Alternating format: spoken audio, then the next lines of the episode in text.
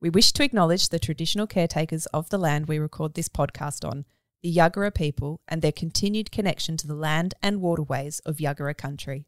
We pay our respects to elders past, present, and emerging, and to all Aboriginal and Torres Strait Islander people.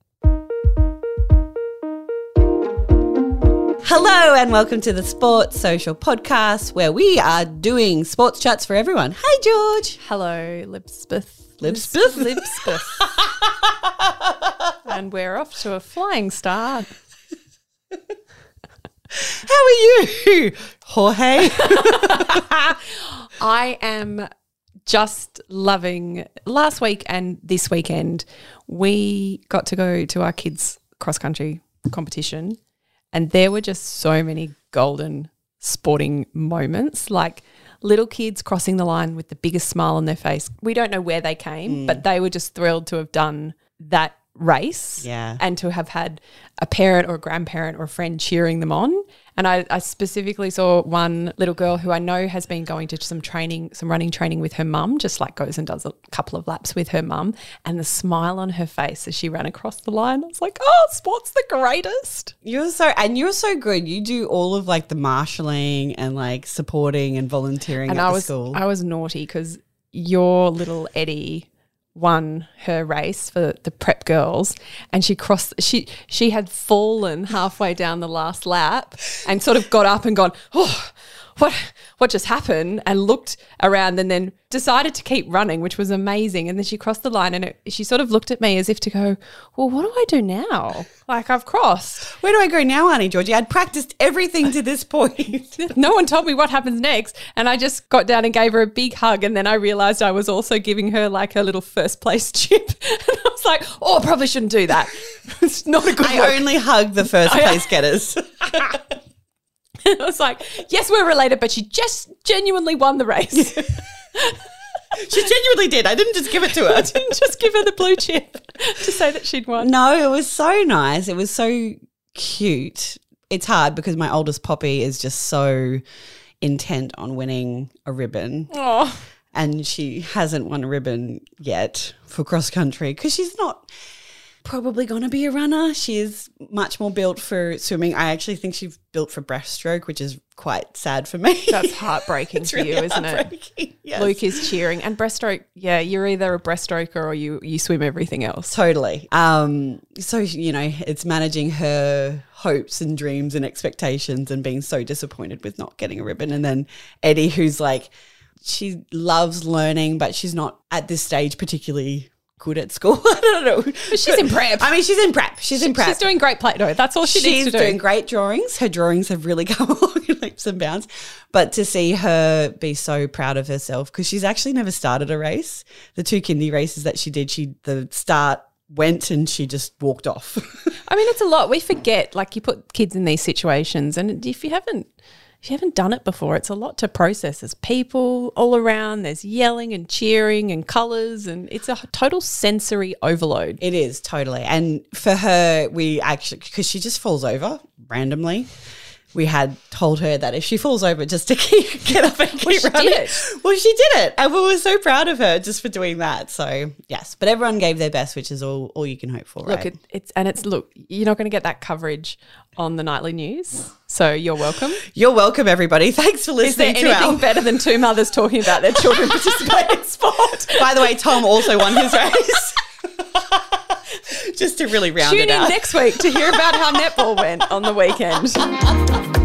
I'm Beck from Burley and I love running. I love it, the social aspect.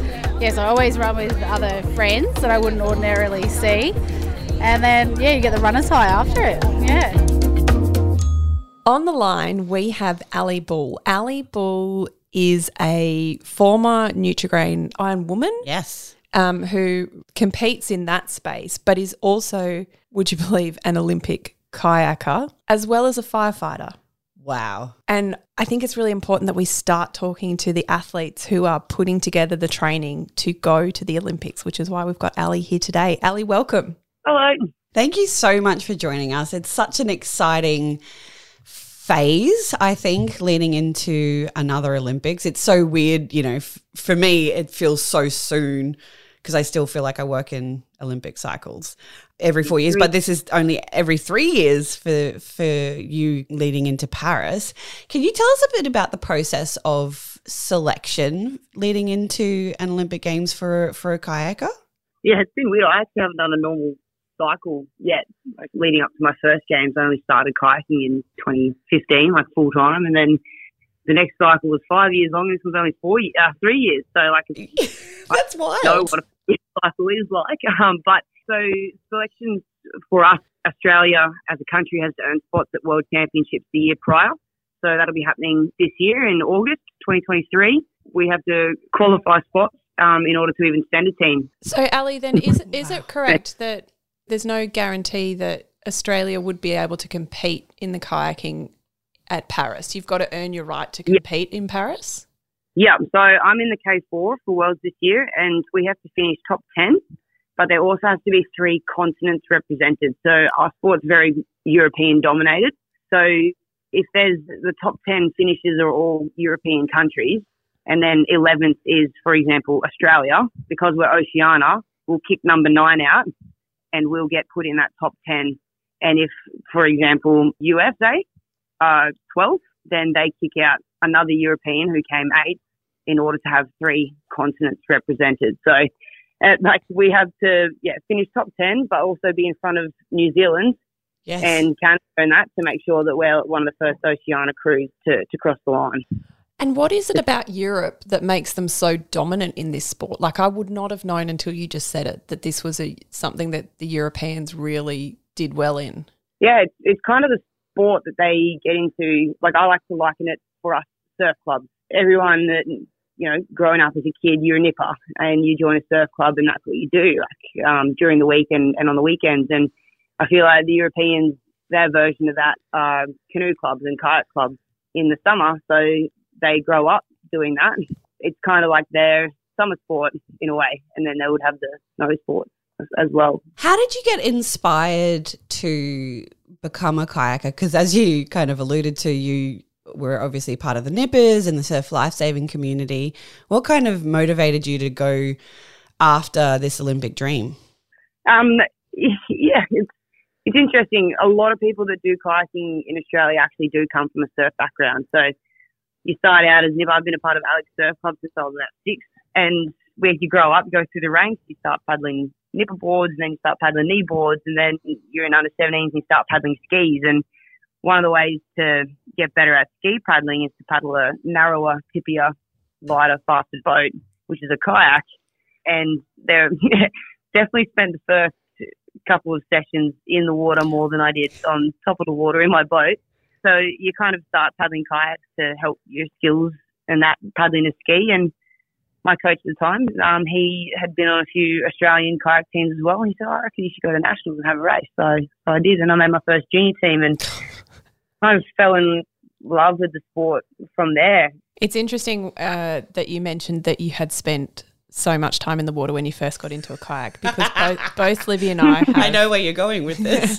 both Livy and I have spent some time in kayaks and they look they look very stable and the minute you sit in them you are in the water if you're if you haven't done it much before oh aly i there's this one time that georgie and i went kayaking on the brisbane river and i was so confident at the time because i'm like I've got excellent core stability. I am an elite oh, athlete. Sure. I'm I'm a swimmer. I know what to do.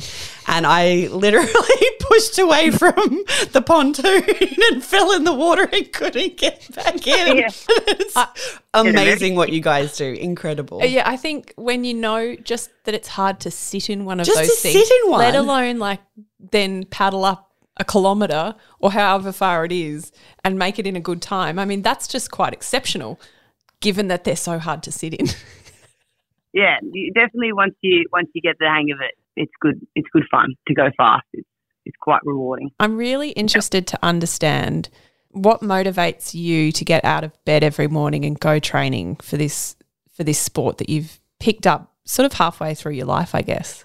It's a funny one because it's not it's not like it's overly exciting. You know, like the other side of our sport um, slalom, and what they get to do is pretty awesome. They're like the cool kids, what we would say. They get to go down the rapids and do all these cool tricks and stuff down their course, and we just paddle a straight line. But I think for me, uh, yeah, I sort of found this sport that definitely has quite a challenging aspect to it. It's not easy. Every day you got to get up and push yourself in new ways, not only like physically, technically, and mentally. And yeah, I had just a drive to be at the pinnacle of sport, which is the Olympics, and you couldn't do that in surf life saving. So I talked a lot to my swim coach, Janelle Elford, at the time, and she was more encouraging to, to go and chase your dreams. And this sport allows me to still do both, which is the surf, the surf side of stuff, which I've grown up loving to do. But yeah, it is, it's a lot of hard work and it is a lot of challenge and a little bit like a lot of time overseas.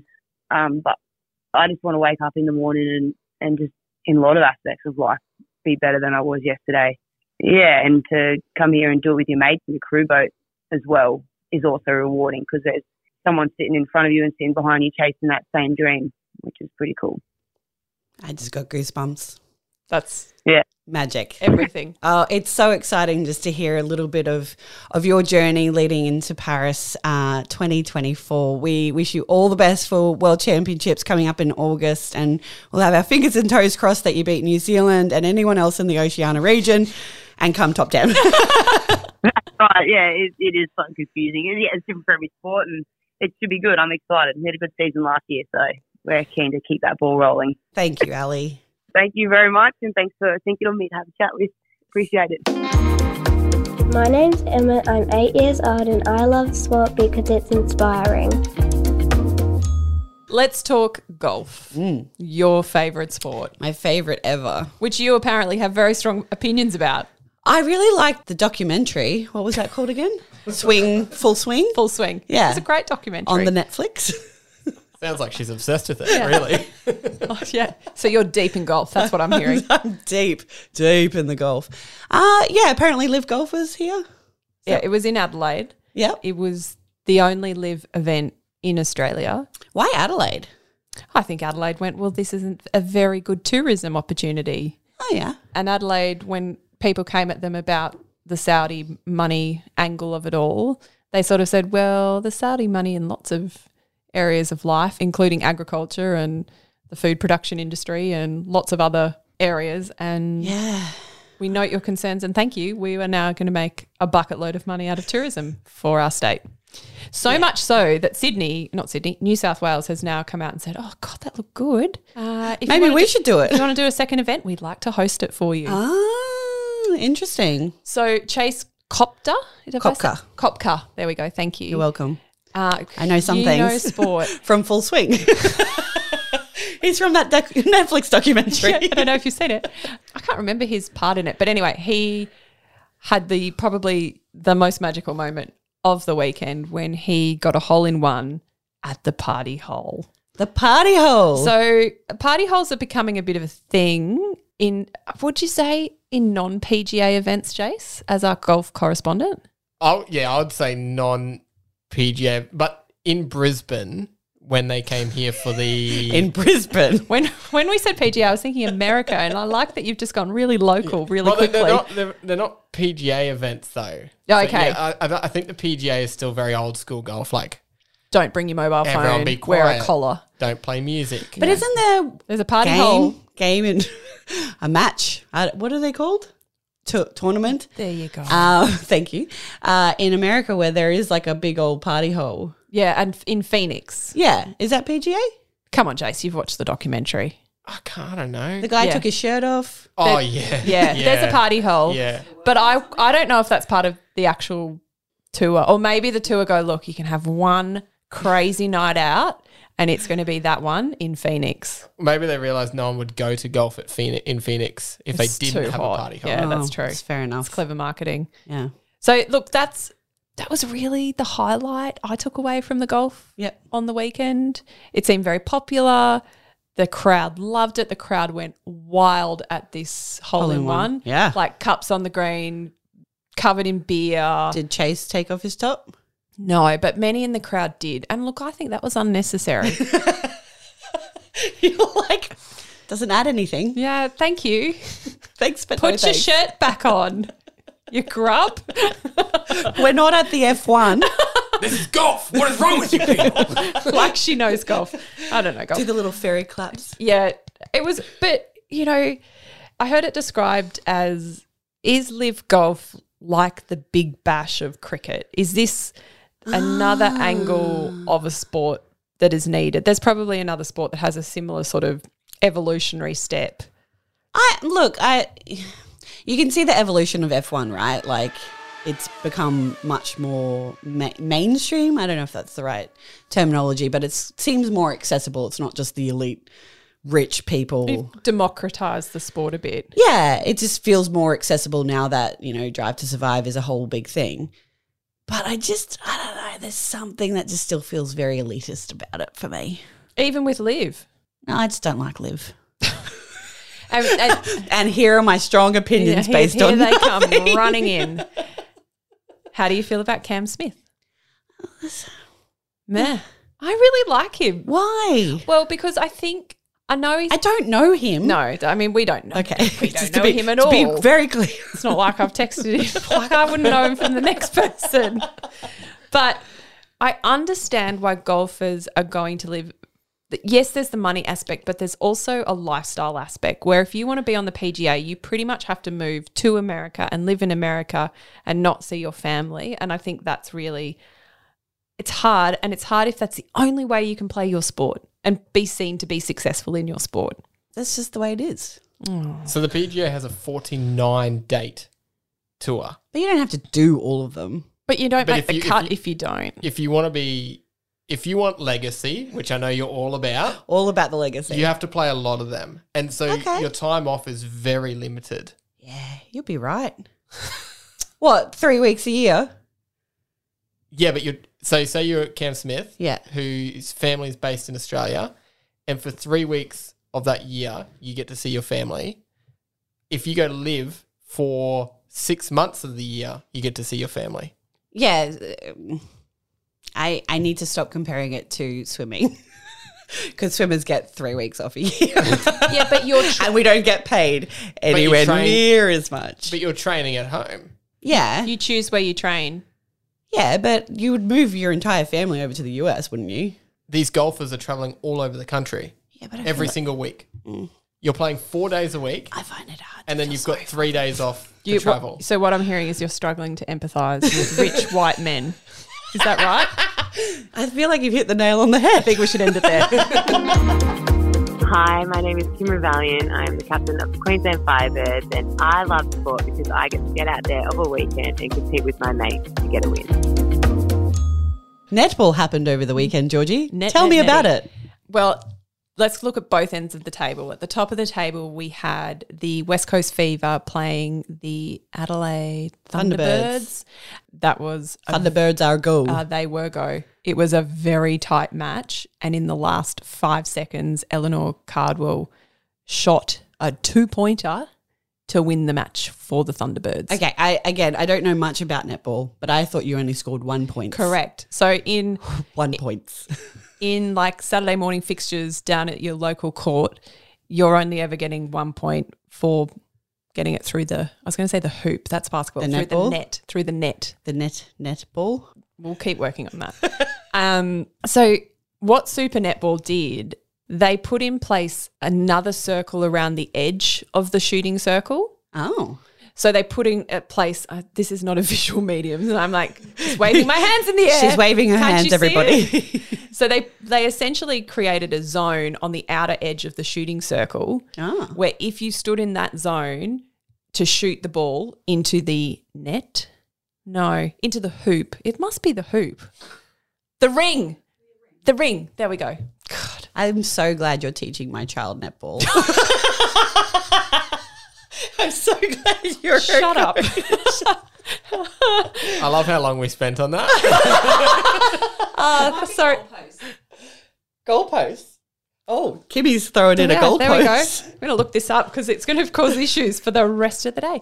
Anyway, if you can get the ball into the area that into that into the hoopy net, net thing. into the hoopy net, um, you'll get two points, and but it's only within the last five minutes of each quarter, and it oh, totally. that's very confusing. no, it's not though because it it's clever from a marketing perspective. Because in netball, you can sometimes get a bit stuck of centre pass, pass down the court, team who had the centre pass score a goal, you know reset goes the other way. Mm. This creates a, the possibility of total chaos within the last five minutes, where any where the the scores can really change very quickly, Okay, well that sounds very exciting. which is really exciting. And the the this hooter goes, and all of a sudden you're like, oh, is she going to stand in the super shot area is and it try and get closer two to points the net or is it further away? So it's like a three pointer shot. It's exactly. Yeah. Yeah. It's, it, you know, higher value, but harder to get. yes. And yeah, if you, if you can sink them in the pressure moments, then you can win a game. And that is exactly what happened on Saturday, Sunday afternoon. Well done, Eleanor. So that was the top of the table. Meanwhile, the Firebirds The wooden spooners. have been sitting at the bottom of the table. They took on the Giants on Sunday and absolutely nailed that game to win. And what was fabulous was watching Donnell Wallam just own the court. At one point, the Giants tried to pass the ball backwards to their goalkeeper, and Donnell intercepted it and then almost did this layup where she was almost outside the end of the court when she shot the ball in. But it was all, you know, legal, etc. And those sort of moments are absolutely That's what she's becoming known for, I think, is those moments where it's like really on the line and she just crushes it. she's I feel like she's a really instinctual player. Mm. Like she seems to understand where her body is in relation to the the post and how she can get that ball in and she'll have a crack at it and you know 98% of the time it goes in and that is just such good netball viewing. My name is Henry. I'm nine years old and I like sport because it's fun. Okay, I'm going to give you maximum 5 minutes Ooh. to tell us about the swimming. Yes. Were the Australian Nationals? Is that what they were? That's exactly what they were. Okay, but you're not allowed to ramble. you can't get all. It's the best sport ever on us. Oh. Jason has a. He's got a stopwatch. You know, well, you respond very well to stopwatches. I do. Thank you for understanding how I work, guys. Um, okay, so the swimming uh, nationals were on last week, which were actually really exciting. There was a lot of big names who were competing. The women's 100 freestyle, I'm a little bit biased that it was my favorite event, but absolutely incredible. It was actually won by Mollie O'Callaghan. Shayna Jack got second Oh wow, that's Yeah. awesome! in a very small PB, but she still did a PB. Um, she had a absolutely blind over mate. She got silver in the 100, won the 50 freestyle, and got bronze in the 200. So she's really coming back. It's amazing to see. The really exciting stuff happened for the para swimmers. So that was actually their world championship selection. So the the team got announced. Lots of the you know regular team members were there. So Lakey Patterson, Rowan Crothers, Rachel Watson, Brendan Hall was in there. So a lot of the big names of the para swimming world. I want to do two special shout outs to the para swimmers. One, Timothy Hodge broke a world record in his classification SM9 for the 200 individual medleys. So well done, Tim. That was so so cool to to watch and to sort of see someone going so well. And the other one was have you heard of Move for Lex? Yes. Yes. So oh, I, yes, I'm so glad you're going to tell us about this. yeah, so Alexa Leary, uh, she was a triathlete who, while training, had a, a terrible accident coming off her bike. So she had a traumatic brain injury through that. It's a miracle she's even still with us. It's a miracle that she's walking, let alone swimming. But she just got selected on her first world champs para swim team. So well done, Lex. Like it's just, I mean, the resilience and the capacity to overcome all of those challenges and obstacles. Like I can't even imagine what she's gone through in the last few years. But yeah, to see her on the Australian swim team is just bloody awesome. That's so cool. Can we now check in with some of the legends who were making comebacks? So, how did Cate Campbell go? she didn't she wasn't quite in the mix in terms of obviously winning medals or anything like that but she's only really been back in the water for the last 4 months i think she's feeling happy with where her performances are and you know she's at a very different stage of her career Yeah. you know it's she's what 32 now this will be her fifth olympics i think it's about different things. Hmm. And I think she still has a red hot chance of making the Paris Olympics.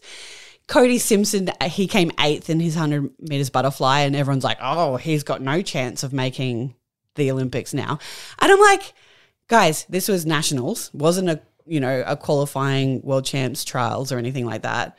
Two, you're more than like 12 months out to the to the Olympic games. So who's to say what's going to happen? It annoys me when that sort of rhetoric starts coming into the media landscape, but And as we learnt last week, we don't know where he is with his taper. well, If is he in Was- an adaptation hole? he m- might have been. Bohly is notorious for putting athletes into adaptation holes. I still don't know what that means, but I feel like any one of them could have been there, and that can explain a whole lot of stuff. Correct. Hi, this is Ellie Cole, Australia's most decorated female Paralympian. And I love sport because it can absolutely break your heart, but it really does shape uh, who you are and all of those moments of success as well. Wrexham, Wrexham. Is that what they say? Yeah. Really? I would have thought they'd say so. Do they, do they not have a chant in Welsh? We've got Mullin, Super Paul Mullin.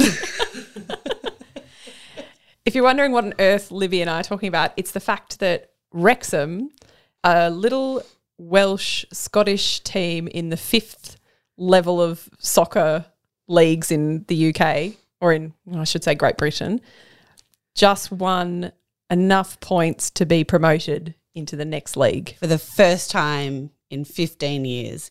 And so if you don't know, this Georgie recommended Welcome to Wrexham, which is on Apple TV. I, well, I recommended getting on a bandwagon last week, and that is Actually, on Disney. oh, Disney. You're think you're thinking of Ted Lasso. I'm thinking Ted Lasso. They're basically the same thing. one's a real life version, one is a fictional. Yes. So yeah, Georgie recommended getting on the bandwagon, and I fell hard on that bandwagon. Ryan Reynolds of Hollywood superstar fame, You might know him from such things as Green Lantern. Deadpool. Deadpool is probably the one that most people. or Van Wilder, party liaison. Yes. I mean, that's what I would have led with. Yes, Georgie. yes. And Rob McElhenney, um, who is of some sort of TV Sunny in Philadelphia. We're still not clear. He seems entertaining. I like him. Oh, he's great. So He's they great. invested in the club and they've been at it for about two years and they've probably burnt millions and millions of dollars. I'm still not clear why they bought the club in the first place. I think when you're mega wealthy, you can just throw money wherever you want. Just YOLO. and it's entertaining.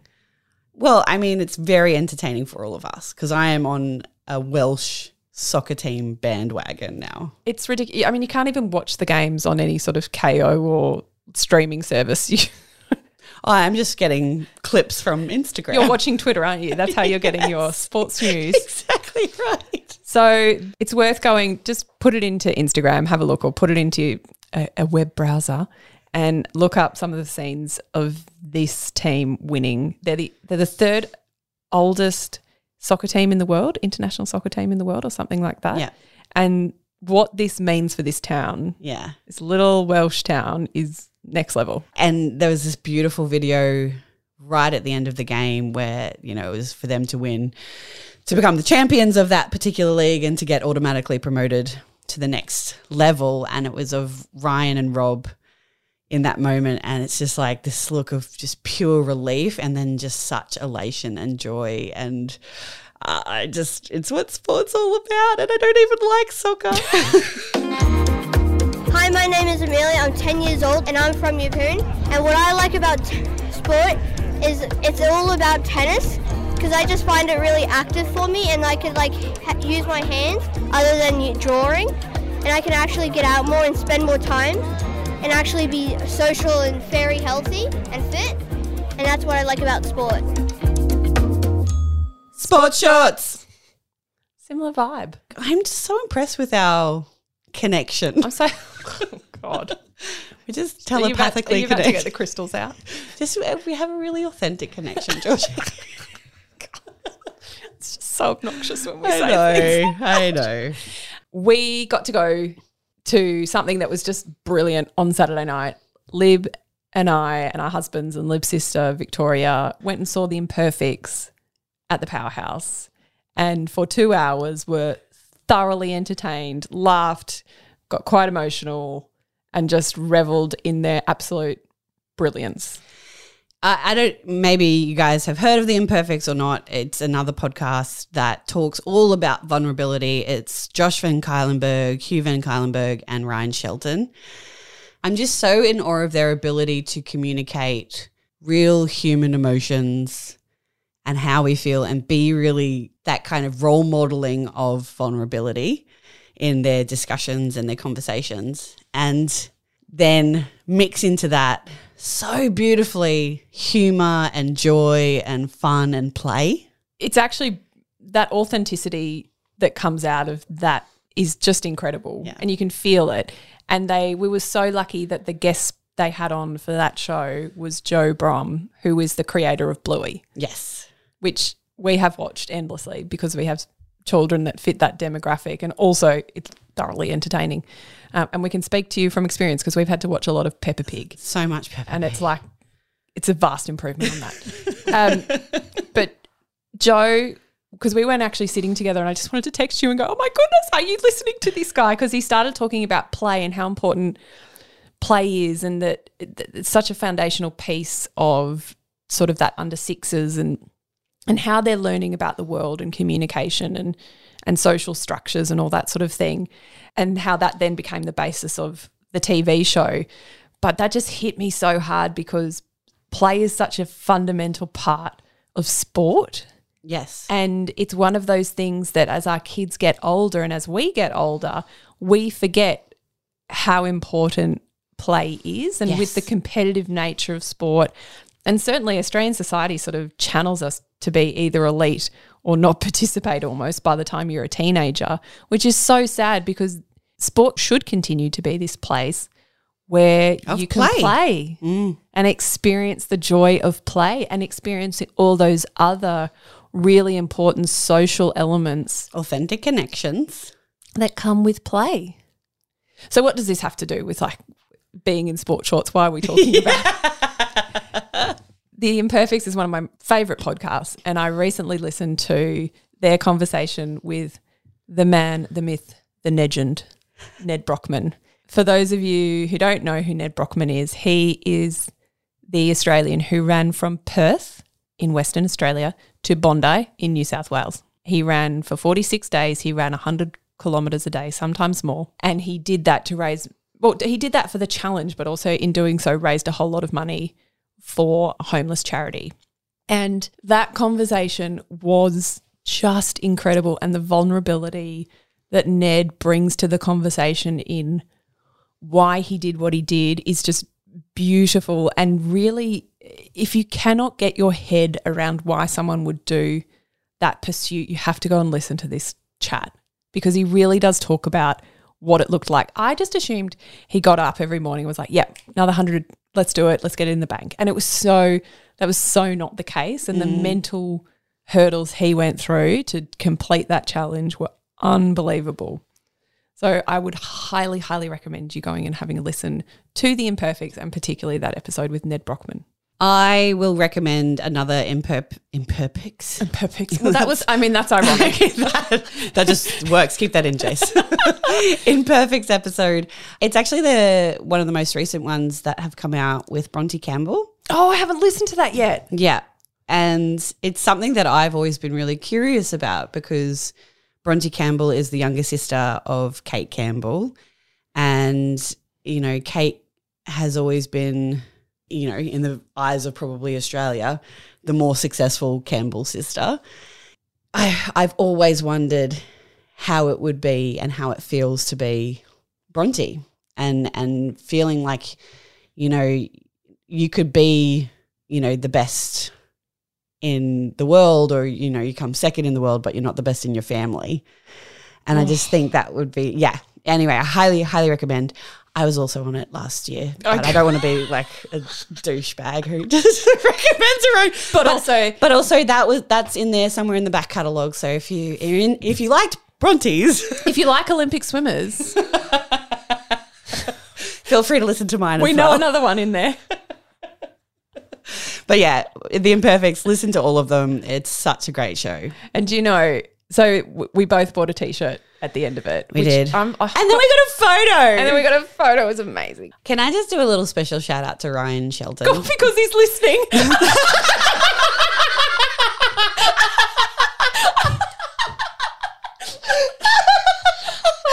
I mean, you make a good point, but I'm going to say it anyway. he was so sweet because I lined up to get the merch. And then there was another line to go and actually meet them.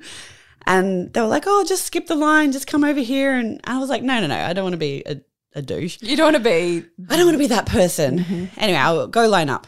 And I went to the back of the line, and Ryan came walking down to me and he said, Don't be silly, come up.